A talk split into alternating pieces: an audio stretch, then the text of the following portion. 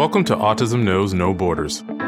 Discover what's possible when people impacted by autism inspire change and build community.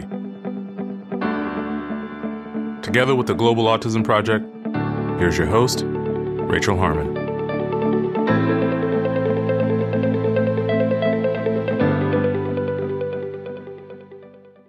Hello, everyone. Our guest today is Ryan Litchfield. Ryan is an autism and disabilities self advocate from Massachusetts. Diagnosed with autism at the age of two, Ryan underwent applied behavior analysis therapy, occupational therapy, and speech therapy.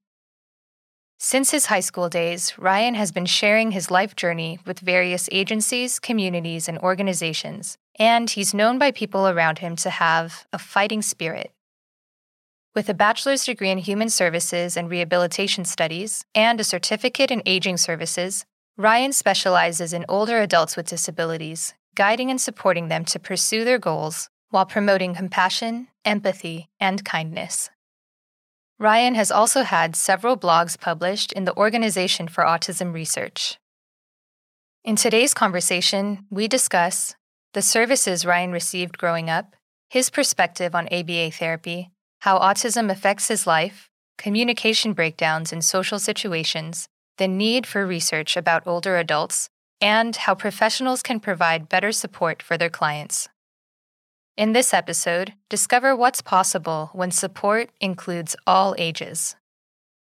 To learn more about Ryan and his work, please visit our show notes at autismknowsnoborders.com. We appreciate your time if you enjoy this podcast and you'd like to support our mission, please take just a few seconds to share it with one person who you think will find value in it too. You can also follow us on Instagram at Autism Podcast, subscribe to our YouTube channel, Global Autism Project, and join our community on Mighty Networks at community.globalautismproject.org. And now I present you Ryan Litchfield. Hi, Ryan. Welcome to Autism Knows No Borders. Thank you for being here today. My pleasure. Thank you for having me. Could you please briefly introduce yourself? Sure. My name is Ryan Litchfield, and I am a autism and disability self advocate. Great. So let's talk about your autism. How did you learn about your diagnosis? Probably right around 19 96. So that's when I was actually diagnosed with autism.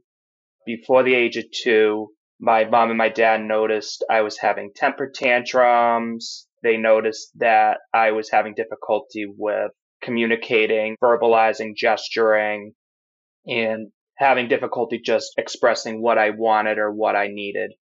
And it was very challenging for my family even like just like when I was a baby, you know, I was walking, I was, you know, learning about 20 to 40 vocabulary words, but I lost those 20 to 40 vocabulary words. So there was just a bunch of events that, that took place that led to concerns and some red flags for my mom and dad and just for my family in general. And that's when they brought me to the doctors and they diagnosed me at the time with a pervasive developmental disorder not otherwise specified, which now today under the DSM 5 would be autism spectrum disorder. And basically during that time when I had the diagnosis, I went through ABA therapy, I went through speech therapy, and I went through occupational therapy. One thing to keep in mind too is with autism, a diagnosis can't necessarily be made based on like an x-ray or, or lab work or like for another medical condition or something, but it's more based on behavior and the way an individual socially interact within their environment. And at the time, a lot of people had a lot of questions and there was a lot of uncertainty for my family and for the people that my family knew a lot of questions. Well, would I ever talk? Would I ever function? You know, am I going to be able to live independently? You know, am I going to need 24 7 supports? At the same time, they also thought I may have had uh, petit mal epilepsy, which are like absence seizures. It's kind of like those blank stares. And I'll get into that a little bit later because there's a commonality between autism and epilepsy.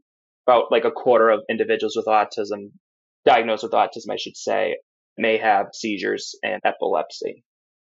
So right around my diagnosis of autism, I did undergo applied behavioral analysis. And in addition to that, I went through speech and occupational therapy.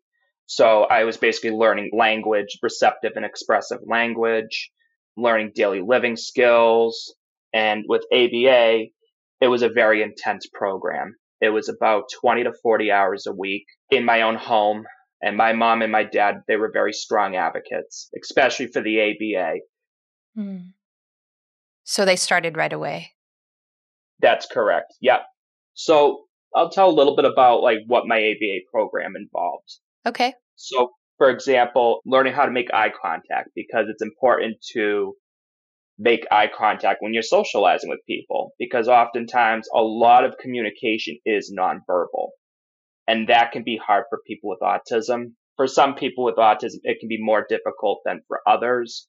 But a, a lot of the times, you know, a high percentage of social interaction and communication is nonverbal. Mm-hmm. So eye contact's really important. I was also learning some fine and gross motor skills and b- learning to build muscle tone because that can be an area of difficulty for individuals with autism. Learning how to imitate actions and role play because you you want to be modeling off of appropriate behavior. You know what's appropriate behavior and what's not appropriate behavior. Whether if you're you know if you're going out in the community, if you're you're in the home setting, you're in a school setting, those social pragmatics that is so important, and just being able to adapt to different environments and just again because you know uh, it, that's how relationships form and that's how interactions form is by understanding the social pragmatics behind those different scenarios learning one step directions learn and understand spoken and written language learning how to say yes and no and then also what i was doing was learning how to match objects with verbs and just making associations basically between the objects and the words to get an understanding of, of what they mean. Mm-hmm. Another funny story when my ABA therapist and I worked together, she had, um, they were action figures from the movie The Lion King. And I was, uh, it was a milestone, but I was reenacting the Mufasa death scene from The Lion King. I know for some people with autism, they have like diff- favorite scenes or they have like favorite parts of like a movie or a television show or something. It's like sometimes they can just repeat like the scene or something, and that's or reenact basically what happens in that movie or in that in that show. Mm-hmm. You know, it, it, it, but it was a moment. It was a moment of me accomplishing something because sometimes, you know, you have individuals that will have toys or objects and they won't know how to associate with them or they won't know how to utilize them. Sometimes you have like blocks you know, like for somebody who may not have autism, they use blocks okay to make towers and to make designs or, or structures. But for somebody, you know, on the autism spectrum, they might be using it as a way to organize because that's just how their brain is wired and differently and stuff. And, you know, with autism, you have different communication styles and different learning styles and that's something that's interesting even at a young age i think is you, you start to notice you pick up on some of those differences in the patterns of a way a person responds to stimuli and again with within their respective environment mm-hmm. so it's great to hear that you had a good experience with aba do you still stay in contact with your therapist i do she and i still communicate on social media and she and I actually did a couple of speaking engagements at my former college at Assumption University, sharing my story with autism to college students and to faculty and stuff. Mm-hmm. And there was one time where there was a Light It Up Blue event to support autism awareness and stuff. And she and I shared my story and stuff. And one of the moments, actually, that was the night after we did the Light It Up Blue event. We went to a Chinese restaurant and we had Chinese food and we also had alcoholic drinks, which my ABA therapist, like, because I remember when I was younger, I was such a picky eater. Like, all I would eat was chicken and fries and pizza. And then she was like, you know, I, it's amazing how much you eat, you have, you know, eaten now since, since when you were very young. And now it's like we're having like scorpion bowls and having uh, Chinese food. So it, it's great. Yeah. So, as we know, ABA is a very controversial topic. We've talked about the harm that it can cause on this podcast. And mm-hmm. I just want to address some of that. You said that you received training to improve your eye contact. And some of the arguments on the anti ABA side is that it can be actually very anxiety inducing for some people with autism to be forced to look at people in the eye. What do you think about that? To be honest, that's a very good question. I think it just, you know, individuals should have a preference. I think whatever they're comfortable with. As you mentioned, you know, some individuals may not be comfortable with eye contact. And then there are individuals that do want to make eye contact. As I said earlier, in the context of, you know, social relationships and stuff, but I would say about 90% of human communication is nonverbal but that doesn't necessarily mean that the person has to make eye contact in order to so in order to you know promote that nonverbal communication. There's other ways to present nonverbal communication. You know you have facial expressions you have body language you might provide like gestures, you know, kind gestures to people. For example, when somebody's having a bad day or something, you know, you might give them, you know, if you, if it's a good friend, of, if it's somebody that you like know really well, I mean, obviously you wouldn't want to do this to a stranger, but if it's a really like a close friend and they get some sad news like oh you know somebody you know a good friend of theirs or good family members of theirs passed away or something you know, you might provide somebody, you know, a hug or you might provide them, you know, just, you know, a pat on the back as a way to empathize and that, well, both empathize and to sympathize. Mm-hmm. I can relate to that. Or, you know, like, I, I'm sorry for your loss, you know, like, I'm here for you. Those kinds of things.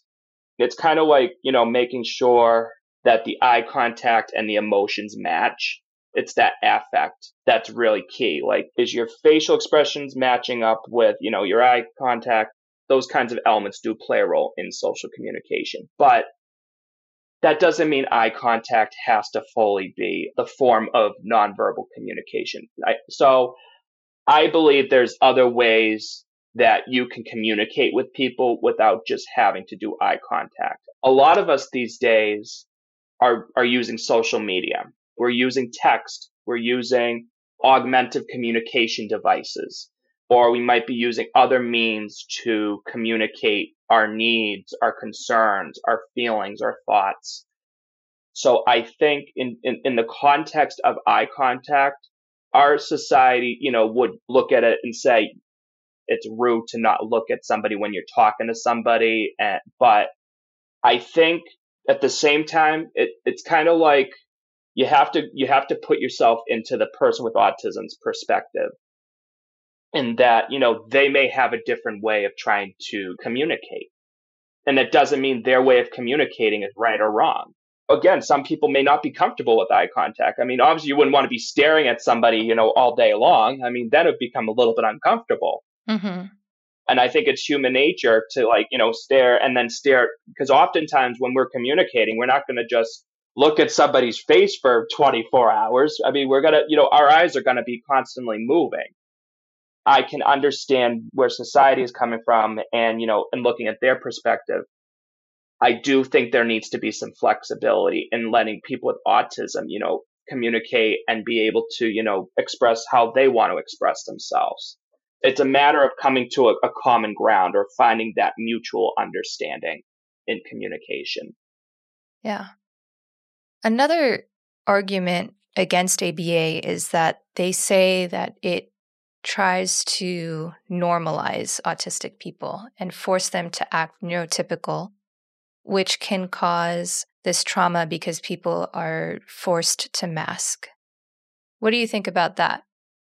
So I, I think in terms of ABA, with the actual just the ABA, the, ther- the, the therapy itself, I think everybody is entitled to an opinion, and I do think everybody will have their preferences and stuff.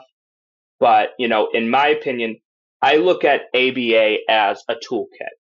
I'm going to use the analogy of, of counseling. So let's say, you know, like somebody who might have, you know, a history of, of alcohol abuse or substance abuse, for example, and they go to a counselor. So then, you know, they go through the assessment process and they go through all these different components and stuff.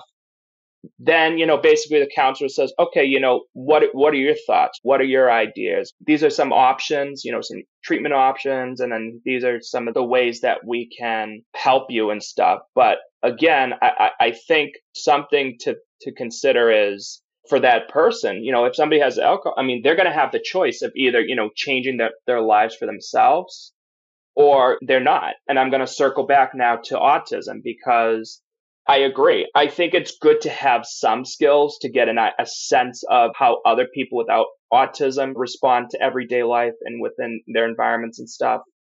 But I don't think we should be changing people's autism and we should be accepting people for who they are. I think we all have strengths. We all have needs.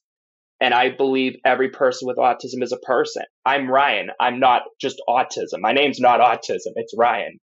Mm-hmm. I think ABA for me, and I go back to my experiences, I mean, it's helping me to learn more about myself and I think it's hard. And I'll use the analogy, the square peg in the round hole, because that's so common, I think. For people with autism, it's like we're the square pegs. And then it's like, you know, sometimes with society and stuff, it's like, here's the round hole. So sometimes we take these square pegs and we're trying to put them in these round holes and we're realizing that there's no, they're not fitting. They don't fit. They don't match. They don't connect. There's no link.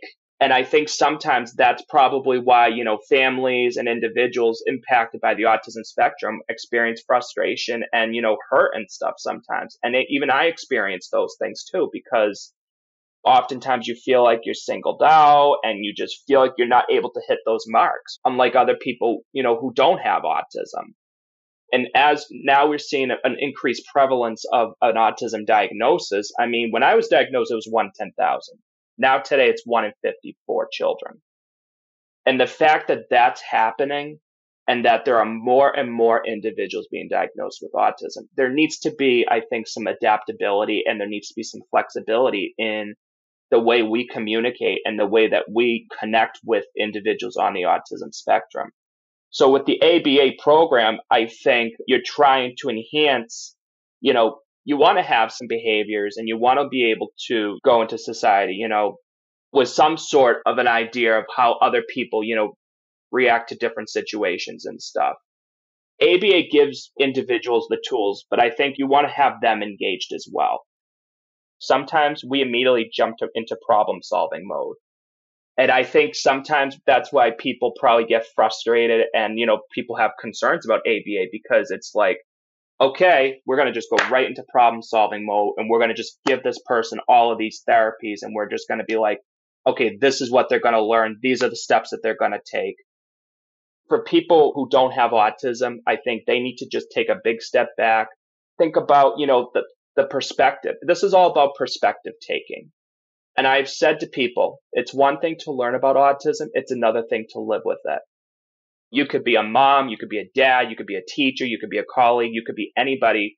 You may have learned about the autism spectrum. You may have family members that are on the autism spectrum. But at the end of the day, do you have autism yourself? Can you tell that individual, you know, like you can actually say that you have autism yourself and actually relate to that individual? And I think, you know, again, this does tie in with ABA because you're trying to establish that rapport with an individual. And, you know, that's what my ABA therapist was able to do. Even though she doesn't have autism, she was able to connect with me. This is one of the most common evidence based practices that have been found in, in, in scientific research and stuff.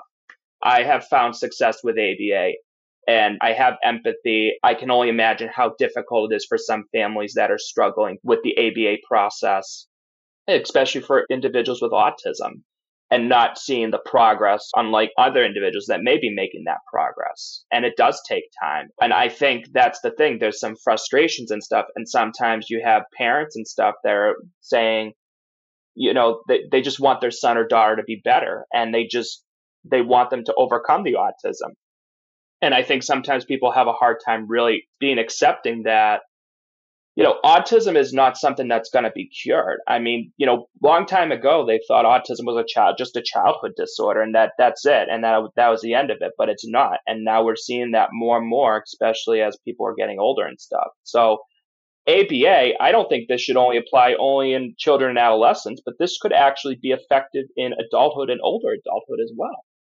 But again, at the end of the day, everybody has their preferences, everybody has their opinions, and I think we need to honor and respect all those preferences and opinions because everybody's background stories and their experiences with the ABA intervent with the ABA process is different. Yeah. But I do think, you know, as I'm saying, it's a two-way street. We can't just say, okay, we're gonna we're gonna solve X, Y, Z, A, B, C, and then assume that the individual is gonna be all better, and that that's gonna be the end of that. It just does not happen like that. It has to be there has to be that engagement with that individual, even if they're a child. I mean, even children should have that opportunity to engage in in their services, and you know, ask them the questions, like ask them like what are their hobbies? What are their interests? What makes them a person? That's when you're going to start seeing the values and the strengths and all of that. And even into, into adulthood, when you start talking about career interests and interests in relationships and interests in various arenas of life. So I don't think ABA is meant to quote unquote normalize a person. I think it's meant to give them the tools to help them to be successful in various social situations and various aspects of life. I appreciate hearing your perspective coming from someone who had a good experience with ABA. Although I do acknowledge that there has been trauma and we're continuing to explore those stories too to bring light to those practices to make sure that people can do better and not harm. Mm-hmm. So, Let's talk about your autism. How does it affect your life now? Um, so childhood, as I mentioned earlier, I went through all that ABA therapy and stuff, went through speech occupational therapy. When I was a child, things were very, very hard. When I was doing my speaking engagements, I actually presented some of the uh, stigmas and stereotypes that I've endured, especially during childhood. So, for example, I mean, there have been people that have told my family and have told people like, you know, I should be institutionalized. Somebody actually at one point told my mom or, I mean, I don't remember the exact situation because I was very young, but basically somebody that basically they should smack me for my bad behavior. And even people have said things like, you talk weird, you have weird thoughts and feelings people have said, you know, I need to do better personally. I've had people say that you don't belong here. And I've had people laugh and spread rumors and gossip about me and stuff. And I, I noticed those things even when I was younger. Like, I was basically in a public school system. I was on an IEP. I was in the general education classroom. And, you know, I had accommodations and I had an aide as well. I had a lot of difficulty with transitions, and I know that can be very hard for people with autism, especially when the schedules are not properly structured and then just noise in general. That was just something that was very challenging for me. I had a very difficult time trying to connect with people my own age. And yet, even to this day, like sometimes I'm uncomfortable with connecting with people my own age. I would say that I'm doing a lot better like now in terms of my comfort than I was when I was younger. I think part of it was because I had such an enhanced vocabulary and had so much structure in my life and that I was more comfortable talking to adults. And again, I think sometimes when you've had so much structure in your life, like going through all those therapies and stuff, it can make you an effective communicator, but sometimes it's like now it's like I'm I'm more comfortable talking to an adult than I am talking to somebody my own age. When you would think, okay, you know, I should be, I should feel comfortable with talking to somebody my own age. Mm-hmm. What is the discomfort there? I think part of it is not picking up on those, so kind of like the nonverbal cues. Mm-hmm. Sometimes I'm trying to get a feel I have a hard time. I don't always pick up on, you know, what other people are talking about. So sometimes you just, you feel like you're in an awkward situation. It's like I feel like I want to be part with people, be, be with, with people my own age and want to be involved in conversations and stuff. But even like elementary school, like I just, I was so comfortable being alone. And I was thinking like, why am I so comfortable being alone? And yet I don't want to be with people my own age and stuff. And I think some of that was maybe a sense of fear or, and a sense of, again, just not knowing how to interact with people my own age. And so that's, I think that's what contributed to some of that discomfort and stuff because I wasn't really aware of the kinds of topics and stuff that were discussed. There was definitely a lot of crying and tears, and there was just some rejection from people my own age and stuff. And that actually, even that was more common in middle school, which with adolescents was just very, very difficult. I mean, I was trying to be part of a band and I was trying to, you know, part of a math club and stuff and trying to fit in with people my own age that my own age, but it was just it was just hard. It was just hard to fit in, I think. Because I would say, I mean, when you're with people your own age, I would want to be comfortable because, you know, I'm, I'm hoping that, you know, I can form friendships. It was just debilitating sometimes. But the fact that I tried to put myself out there to try to just fit in, it, it really just, it meant something. And I do give myself credit for, you know, trying to put myself out there because it's hard. Mm-hmm. I mean, adolescence is is hard in general and stuff. Um, but mm-hmm. have you tried to make friends with autistic people? And have you found that to be easier? I have. So as I was transitioning from middle to high school, which that was a very, very, very tough transition.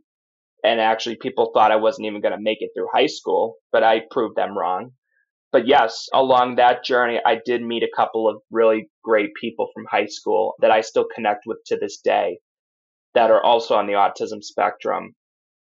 So I, I was able to form some friendships. And even now I have some friendships, not even just like within my, my area, you know, in, in Massachusetts here, but I've also have been able to connect with people out of state I know somebody from Florida or somebody from Texas. And I guess that's one of the beautiful things about the internet these days. Yeah. When you say that it's hard for you to read social cues, do you find that with autistic people too? Or is it that you feel autistic people have a common understanding of how to communicate with each other that makes it easier? I think what what's important to keep in mind is every person with autism is different in terms of their communication styles and in terms of uh, in the way they socially interact with people.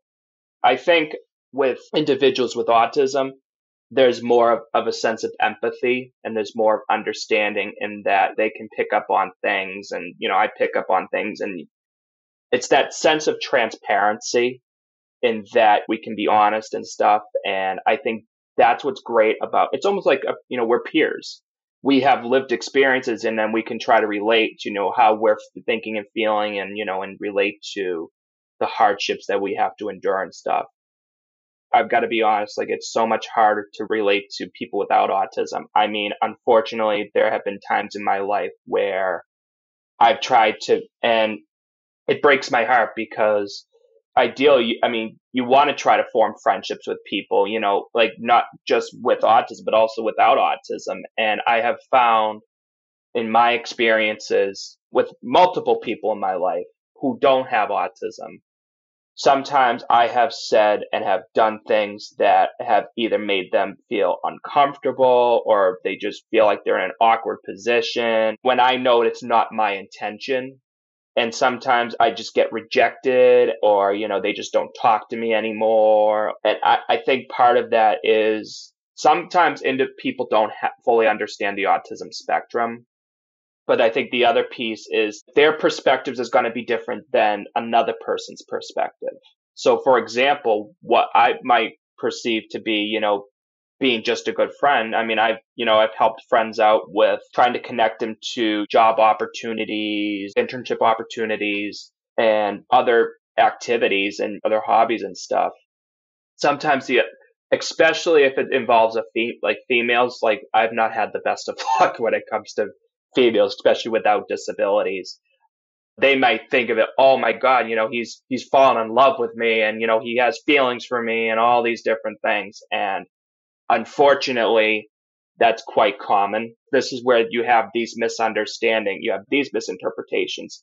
And when you have multiple misinterpretations and you have this miscommunication and your communication breakdown, that's where it leads to misunderstandings.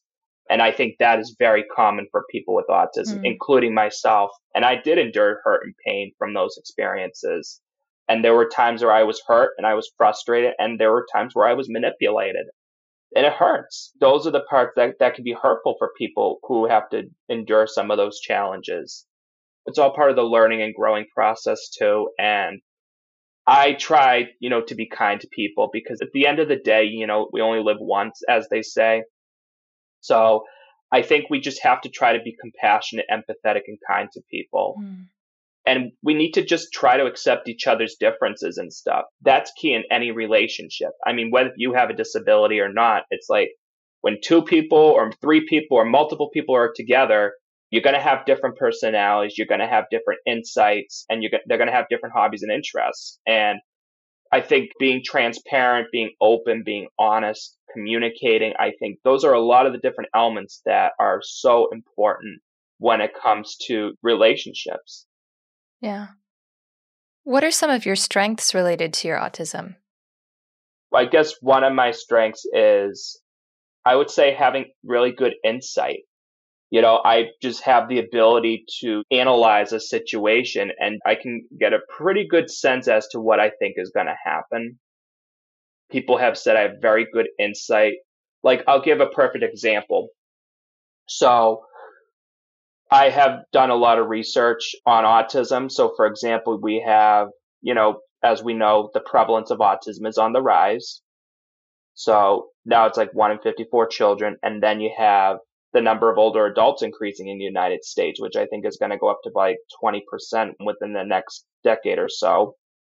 And given those trajectories, the insight I can give is that there's going to be an increased number of adults and older adults because of the longevity, because the lifespan, especially given thanks to the advancements of healthcare and technology, that we're going to have a lot of adults with autism and older adults living longer because of these advancements and stuff. And that also means there's going to be a need for more supports and services and resources for those individuals. I've been going through articles and they, they have mentioned on several occasions where there is not enough funding, there's not enough research on older adults with autism. Especially we're talking like not just like people in their 20s 30s 40s we're talking people like you know who are going into like their 60s their 70s their 80s because they have unique needs that other older adults that don't have autism may have and i think there needs to be more research there needs to be more qualitative and quantitative assessments and research methods to get a sense of what are the specific needs of this specific population, of the specific age group. What have you found in your research? So I was working on my article, so I'll just read like one of my paragraphs that I've worked on so far. I basically talk about how understanding physical mental health in the context of older adults, it's, it's essential to helping supporting their personal care needs, what I have found is that older adults with autism have associated health conditions like like other older adults without autism. So that could be things such as osteoporosis, cognitive disabilities, heart disease, cancer, and osteoarthritis. Also, adults with autism also need to be monitored for seizure disorders. About a quarter of individuals with autism often have epilepsy. That's common, like that's just in general. There's also hypertension and allergies as well.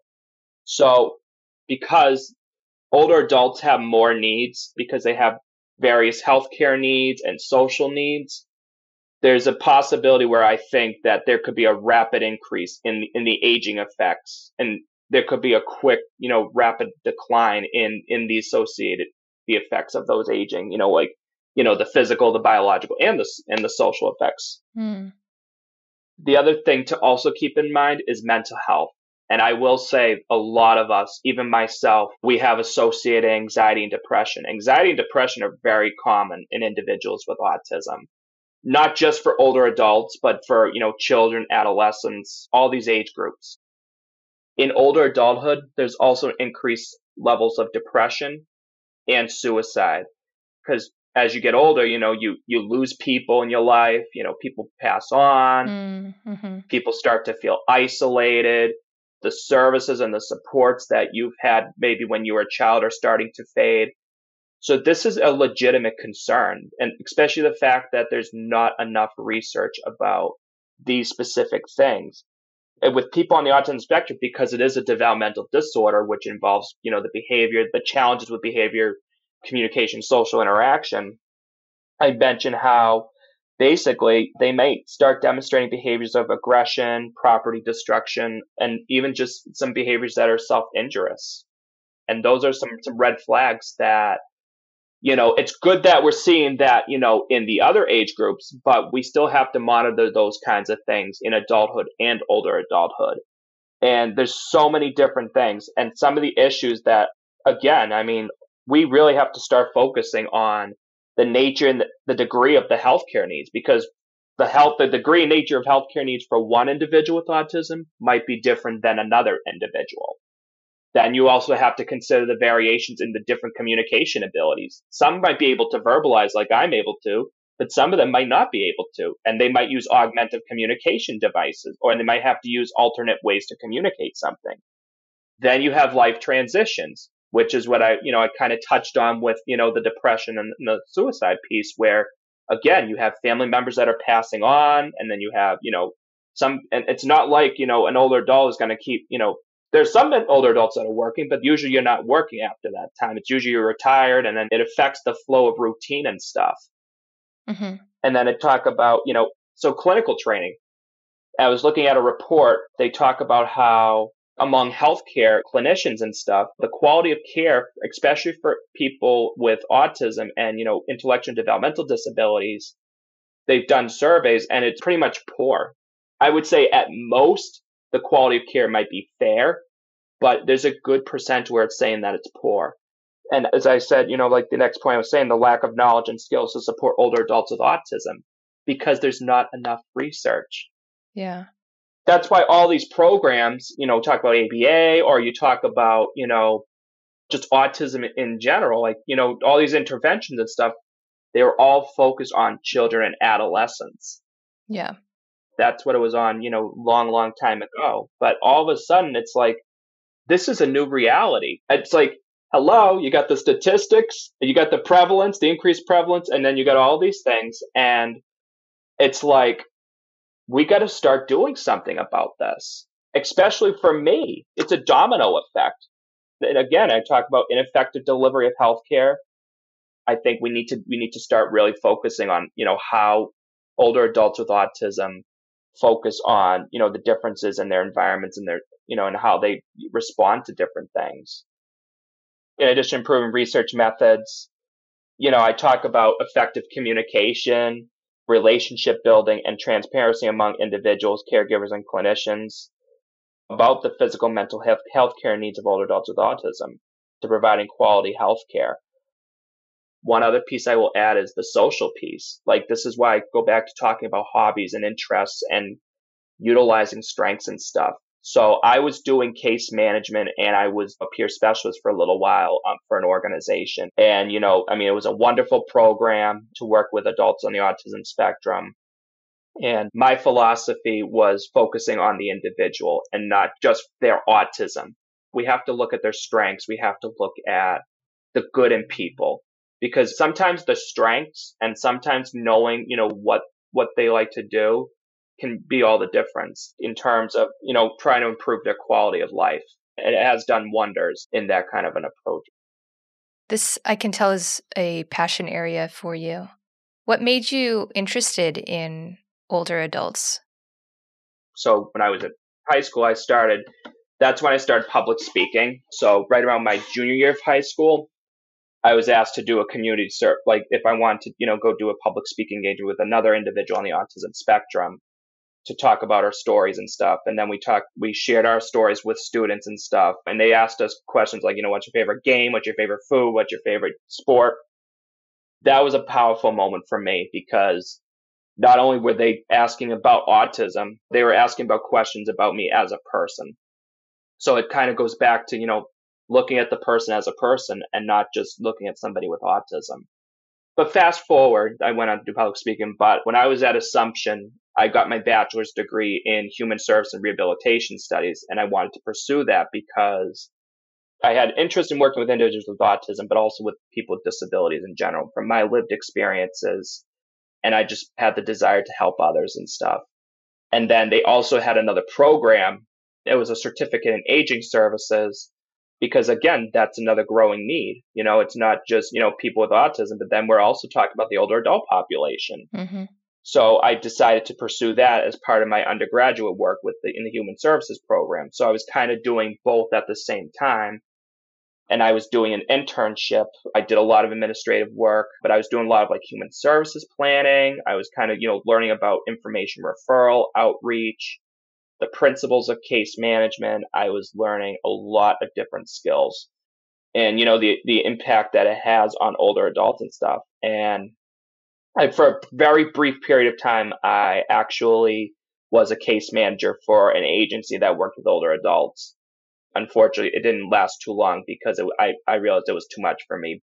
There's a lot that goes about when trying to help older adults. I mean, you know, you're looking at their personal care needs, their mm-hmm. homemaking needs, and you're looking at all of these different, and then, you know, but there's so many different programs. Like you have, you know, money management, protective services, and every, obviously, you know, like this is just like my state in Massachusetts. We have these kinds of different programs, you know, and I, I mean, other states have different programs, I'm sure, but I'm sure they're also similar as well. And, uh, I think just having those trajectories and just having that foresight too. As I said earlier, you know, I, I have insight, but I also have foresight. And that's where I think this future is going to be heading. Like, we're going to see more older adults with an autism diagnosis living longer and trying to find independence. What I've also learned is there are some individ- some adults with autism probably in their 50s and 60s that have probably never been diagnosed. They were misdiagnosed with a psychiatric or a mental health condition when they should have actually been diagnosed with autism. So that will also play a role in the number of older adults living longer as well. So there's that piece as well. Mm-hmm. So people with disabilities have needs older adults also have needs so it kind of just it just correlates and it connects and there's you know there, there's a lot of similarities and stuff. As we go forward you know like in the years to come i mean we really should start thinking about helping those specific age groups especially again those impacted by the autism spectrum. Yeah got it. I think sometimes in general the older population gets left behind. There's a lot of attention put on the future, future generations. And we have to just remember that the person's quality of life extends until the last day that they're living. So, yes. Yeah. Thank you for bringing this up. Now, Ryan, I want to switch gears a little bit. You've talked about your struggles and You've also talked about some of your strengths. What are some ways that you feel misunderstood? At one point, I mentioned oftentimes this is what I see in social work and in healthcare. A lot of times, professionals and clinicians like to be the problem solvers and like to get involved in somebody's life with autism. And it's like, you know, you think, okay, this is how you're going to, this is how we're going to solve this problem. And this is how we're going to address and taken care of and all of that. And think that the person with autism is going to be taken care of. But the reality is, is that I tell people all the time, like people with autism are going to communicate. They're going to learn and they're going to perceive the world differently. And unfortunately, even in employment circumstances, I know like there's people that try to work with me and they try to, you know, help me out the best they can. Even so, I would say this is both for education and employment. There have been people in my life who have been very helpful and helped help me to be successful. And there are other people that have not been helpful and successful. And the idea is we have to allow individuals with autism, like myself, like I think it, I get frustrated when somebody just, you know, throws everything at me and it's like, okay, this is how we're going to handle this problem and these are your options and then and that's it and stuff. And I think you need to give the people an opportunity to be able to express how they're thinking, what they're feeling, what are their ideas. Let them be a collaborator in their life. Mm. Mm-hmm. I think sometimes we have individuals with autism that do not have a voice. And I feel like sometimes, you know, we're not being heard and respected as we should be. If I was going through a hard time or if I'm struggling or I have a problem or something, rather than just, you know, starting to generate alternatives and solutions and just jumping into problem solving mode, I would appreciate it if somebody just said, you know, how, what can I do to help you? How can I support you? Because it, it would give me an opportunity to speak and to say, this is what I'm thinking. This is what I'm feeling. These are my concerns, all of these different things. This goes back to communication because one of the key components of communication is active listening. And sometimes we're so busy in our lives and it's like we just want to get things done and over with, but we really just need to take the effort and the time to just take a step back and be like, okay, I think this person has really has something really important they want to say. We need to give them the opportunity to express again what they're thinking, what they're feeling, and basically share like what they think would help them. And again, that's why I feel like sometimes I would I would be misunderstood, and it's like you know this is this is my perception. This is the other person's perception. Sometimes you, even parents of, you know, people with autism, like this is, and that's why I said it's one thing to learn about autism. It's another thing to live with it. That's why people need to take that step back and be like, you know, okay, that might that's great and all you know about autism and it's great and all you know that you're helping you know that you know you might be a therapist or a doctor or somebody in the field working with people with autism but did you take the opportunity to take a step back and let that person say what they need to say? I think that's where it all comes back to perspective taking. It's not just for mm. people with autism. I mean, that's something I've had to learn throughout my whole life. Like I'm trying to learn to empathize with people. I'm trying to learn to understand the perspectives of others and I'm trying to put myself in their shoes. But if they're not doing the same on their end, that's where there's so much issues with communication and that's where things break apart and i have experienced that in my life. Like i've had people you know i've had friends who have again rejected me and who have done and said things that have hurt me and have put you know have put me in pain. And then later on in life they say you know what ryan? You're right. I shouldn't have done this to you. I'm sorry. You know i, I have a better understanding of autism. And it kind of goes back to where you don't have that enough knowledge and stuff. So I think that's part of it. Mm-hmm. I think the other piece is when it comes to trying to form friendships and relationships with people, it's like you have to have honesty, transparency, and you have to be open and upfront. Like I appreciate when people are upfront and open and honest with me and they're not waiting like months or years later to tell me that there's a problem because that was in some instances when I've had the people that I've connected with have waited months or years to tell me, oh, by the way, we got a problem. well, number one, that's just not right. People need to just, I, I, think they're sometimes they're afraid to be honest because they don't want to hurt somebody's feelings and stuff, which I get that side of the, of the, of the situation. But if you're a good friend or if you're, you know, a good, decent person that you've known this person for a long time and, you know, you care about the person and, you know, you want them to just succeed and you want them, it's almost a disservice if you don't, well, obviously it's a disservice if you don't treat the person with dignity, with, if you don't treat the person with dignity and respect and if you don't, you know, promote transparent and open and honest communication. Mm-hmm. And even my learning styles, like you know, I mean, I've had supervisors, they would get overwhelmed with all the, all my information and overwhelmed with, you know, all my work and stuff. And it's things I'm trying to work on. And the reality is it's like, there's some things in my life I can change and there's some things in my life that I can't change. This is just part of who I am.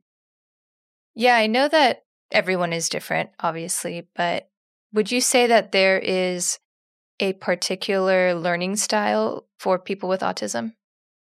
So, as the good saying goes, when you meet one person with autism, you meet one person with autism. And I think there's no one particular learning style for autism. I think some people with autism are good with auditory learning. Some are good with visual learning.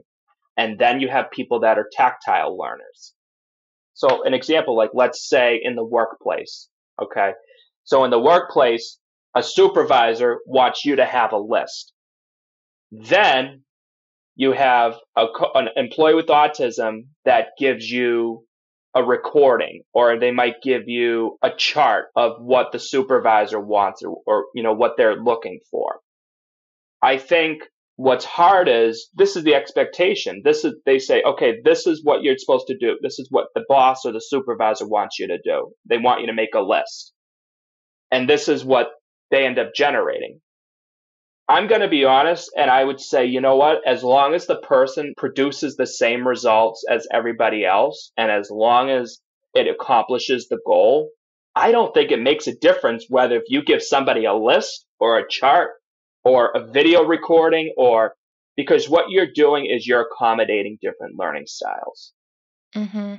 And I think it's frustrating and it's something I've just experienced recently is like, unfortunately, this, you know, the way work goes, it's like, you know, boss gives you something to do and then you're supposed to do it. And this kind of goes back to what I was saying, the square peg and a round hole. You have the individual with autism and then you have the workplace and the two just can't, for some reason, connect. They just can't fit.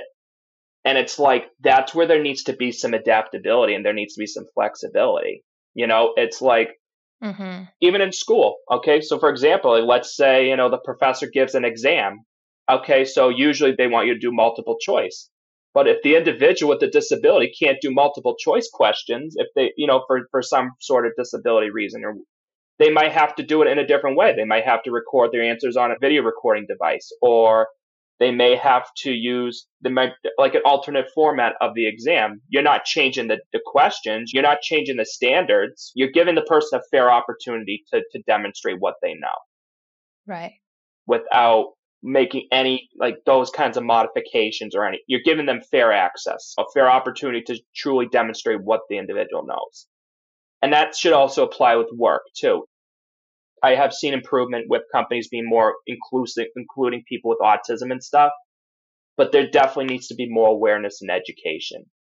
Because there's things that people with autism can teach employers and teach you know business people and stuff because they bring strengths and talents to the table that could help a company flourish and that could promote job productivity. Mm-hmm. But then it's like you have employers that are like, no, I'm not going to do this training. No, I'm not going to accommodate this individual, even though it's technically the law under the ADA, you know, like the ADA you have in the United States anyway. The reality is it, it's a complicated process because I feel like there's times where I, I have not been heard and respected. And there were times where I had to try to advocate and speak up for myself. Even when you disclosed your diagnosis? I think even when I disclosed my diagnosis, now I have had companies that have been very accommodating, that they have been supportive and all that, but I feel like sometimes companies don't try hard enough.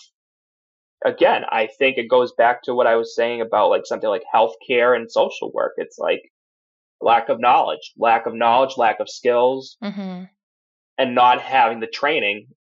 And I had this talk with my dad the other day and talking about how, you know, companies, they're trying to save money. And sometimes they don't like to put a lot of money towards that training and stuff. And it's like, well, here's the other issue 90% of individuals with autism are at home right now with no job. They're either without a job or they're maybe working, but they're underutilized. Yeah. And I think a lot of those individuals are frustrated, they're hurt, and they just they're just trying to make a living for themselves. I almost wish there was legislation and I wish there was policies that would mandate employers to have trainings about autism. And that is improving with some companies. And I give kudos to those companies and stuff. But there's still a lot of legwork that I think needs to be done we're so busy in our lives that we forget to take a step back and understand the perspectives of others. And it's funny because I this was something I learned in high school, like when I, you know, throughout my years, you know, like social pragmatics and stuff. For people with autism, that's like one of the skills that we were taught and we're learning to do. And yet there are people without autism that don't even know how to utilize perspective taking. mm-hmm. Right. Yeah. It's that double empathy problem. Have you heard of that? It is. I have. And I just think, you know, again, that's where things are difficult. It's like differences. I mean, we're not even just talking about like just autism, but it could be any other things. I mean, you have people of different characteristics and categories and stuff. Different cultures, different backgrounds. Exactly. And I think that's why we need to just try to be accepting of people's differences. I would voice that across the board, I think. That's so important. But I think, in, especially in the terms of autism, it's like we need to give these people a fair opportunity to, you know, show their talents to the world, show their talents to the people, and give them a chance to, to try to live a fulfilling life. Especially like with employment. I mean, that's ideal, you know, like, or even housing. I mean, parents, you know, of individuals with autism, I mean, they would love to see their son or daughter have a job and have their, and, and, and you know, owning their own house. That's just like the American dream for them, probably. Mm-hmm. To see them go on and to grow and to succeed. And I feel like there are still some barriers in society that we still have to get through and this is just you know me this is me being an advocate you know and this is what i do. And i mean it's pretty much you know embrace the fighting spirit. I mean i have a fighting spirit. So it's you know it's like i mean I, I i i care for people you know and i i want to see people succeed. And as i said i think we have a lot of challenges but there's so much good in people with autism. We have strengths one of the things I'm trying to work on too is trying to implement a, a nationwide peer support training that's like in the works and stuff. And hopefully that will go through in the future, maybe. What's that going to be like? Well, like I said, it there's not it's not set in stone. We're just right now. I'm working with some people to do some focus groups to talk with people with autism and to get a feel of what their needs are. What are their needs? What are their concerns? You know, what would they value from a peer? You know, a peer I look at as somebody that mentors, educates, motivates, and helps them to learn and to grow and to be successful in life, which is what I was doing, you know, like I said, for an agency at one point. You know, I was doing the case management piece, I was doing the peer support piece and connecting, you know, utilizing their strengths and their potentials to help them to achieve life goals and objectives. So right now I'm kind of, we're just trying to get some information about that and I think what that would allow is for people with autism to work just from sharing their lived experiences to help other people. You know, it's almost like the, the whole philosophy of paying forward. That's so important. Acts of kindness, acts of getting the people the hope and the strength that they need to be successful in their lives. And that's like one of my things like that on the top of my head right now. I mean, one of the things I'm actually trying to do is I would like to actually have my own business at some point which is actually that's what I'm in the process I'm trying to do right now. That's the direction I am going to be taking actually. And one of the things I've had thoughts about was helping adults and older adults with autism, maybe, you know, whether that's, you know, doing some trainings or doing some um, workshops to help, you know, to, to, to teach and to inspire people, you know, companies or hospitals or schools or to basically, you know, to, to show them, you know, okay, this is this from my lived experience, you know, this is what I think might be effective in helping your people to be successful. Yeah. Because I feel like that would generate job productivity and that would generate results in the long run. I still have some ideas. I'm, I'm I kind of have some uh, some things in my mind that I'm, I'm still trying to iron out some of the details, but that's a works in progress sort of thing. That's my direction that I will be taking Great. Well, good luck to you on that. Well, yeah, thank you. I appreciate it. Maybe I could connect more people with autism, you know, in other states and maybe even other countries or something, you know. Mm-hmm. The opportunities, I think, are endless, especially now in a world where we all have internet access and when we where we all have U.S. and international communication. So I feel like there's a lot of opportunity. There's a lot of opportunities to, to start establishing those relationships and connections across the autism community. Yeah. Beautiful. All right, Ryan, I'd like to close with one last question. What advice would you give to professionals in the field of autism services to better understand and work with their autistic clients?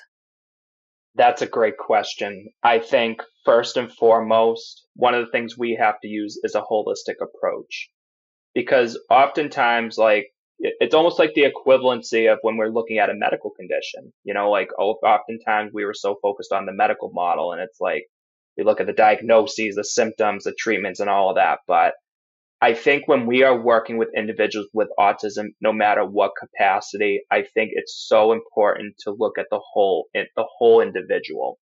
Let's look at what is their family like? You know, what is their social life like? How about employment? What about education? What are their hobbies and interests?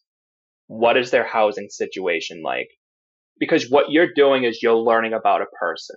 It's almost like you're getting the life story of an individual. It's like you can pinpoint areas of need, but you can also focus on the strengths and be like, oh, but you know, you have these kinds of strengths and you try to get a sense of, you know, the areas of need and then you try to narrow that down. But at the same time, you also want to have those individuals with autism be engaged and, you know, participate in that exploration of what they might need help and support with.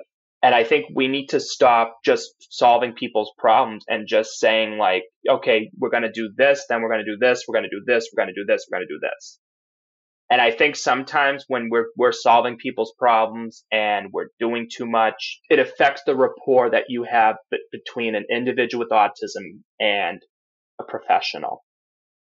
And so I think it needs to be a collaborative process. We need to generate alternatives and, you know, solutions after you have the opportunity to listen to what they have to say, let them voice their concerns, let them be heard and respected.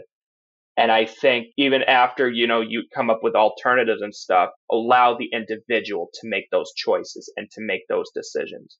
And I think we need to honor dignity of risk which basically dignity of risk means we're allowing the individual to make their own choices. Even if they make a bad choice or a bad decision and they try something, we have to honor that.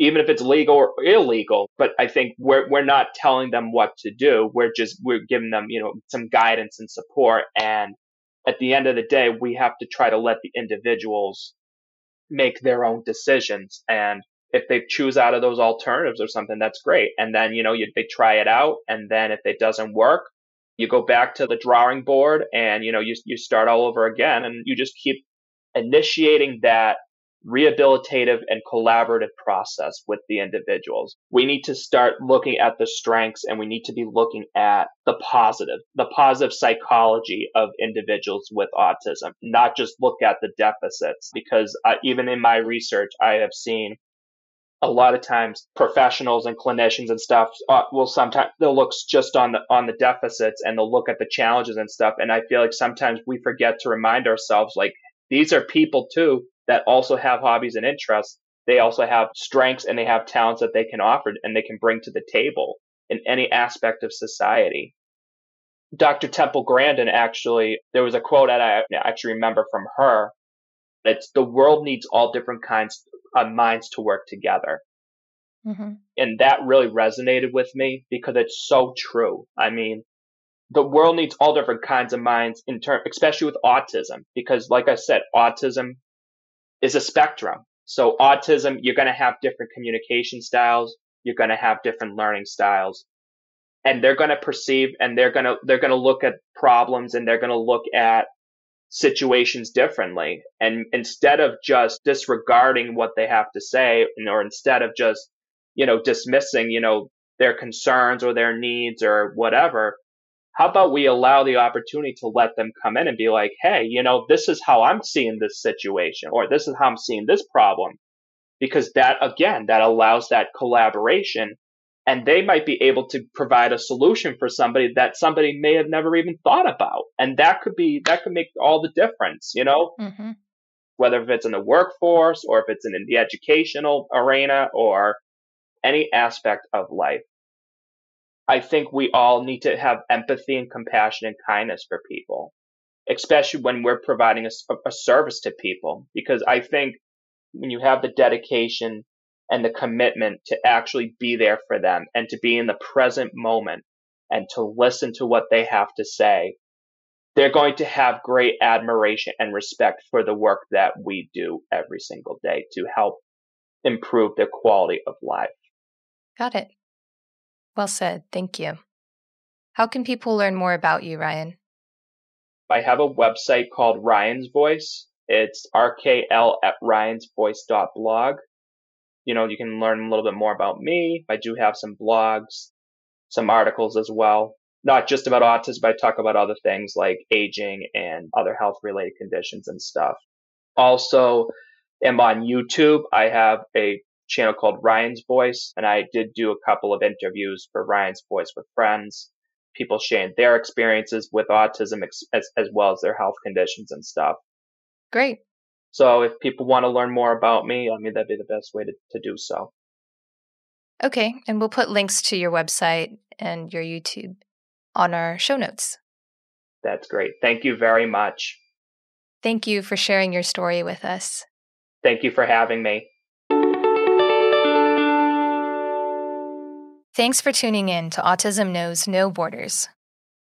As we've mentioned in previous episodes, anxiety and depression are very common among individuals with autism. Older adults are more likely to suffer from higher levels of depression and to commit suicide. Ryan advocates that more research about this specific population needs to be conducted in order to adequately train clinical care professionals. Oftentimes, there's so much focus on autism services for children that older autistic adults are left out of the conversation. We need to keep in mind that these children will someday be adults too. How do we, as a society, care for this vulnerable population so that their quality of life extends to their last day? Just a reminder our global autism community is open to anyone related to autism whether you're a self advocate, a family member, or a professional in the field, you can participate in these important conversations on our platform. Sign up today at community.globalautismproject.org. Let's work together to transform how the world relates to autism. Thanks for listening. Take care. Tune in each week for engaging conversations of how people across the globe are inspiring change and building community. You've been listening to Autism Knows No Borders, brought to you by the Global Autism Project.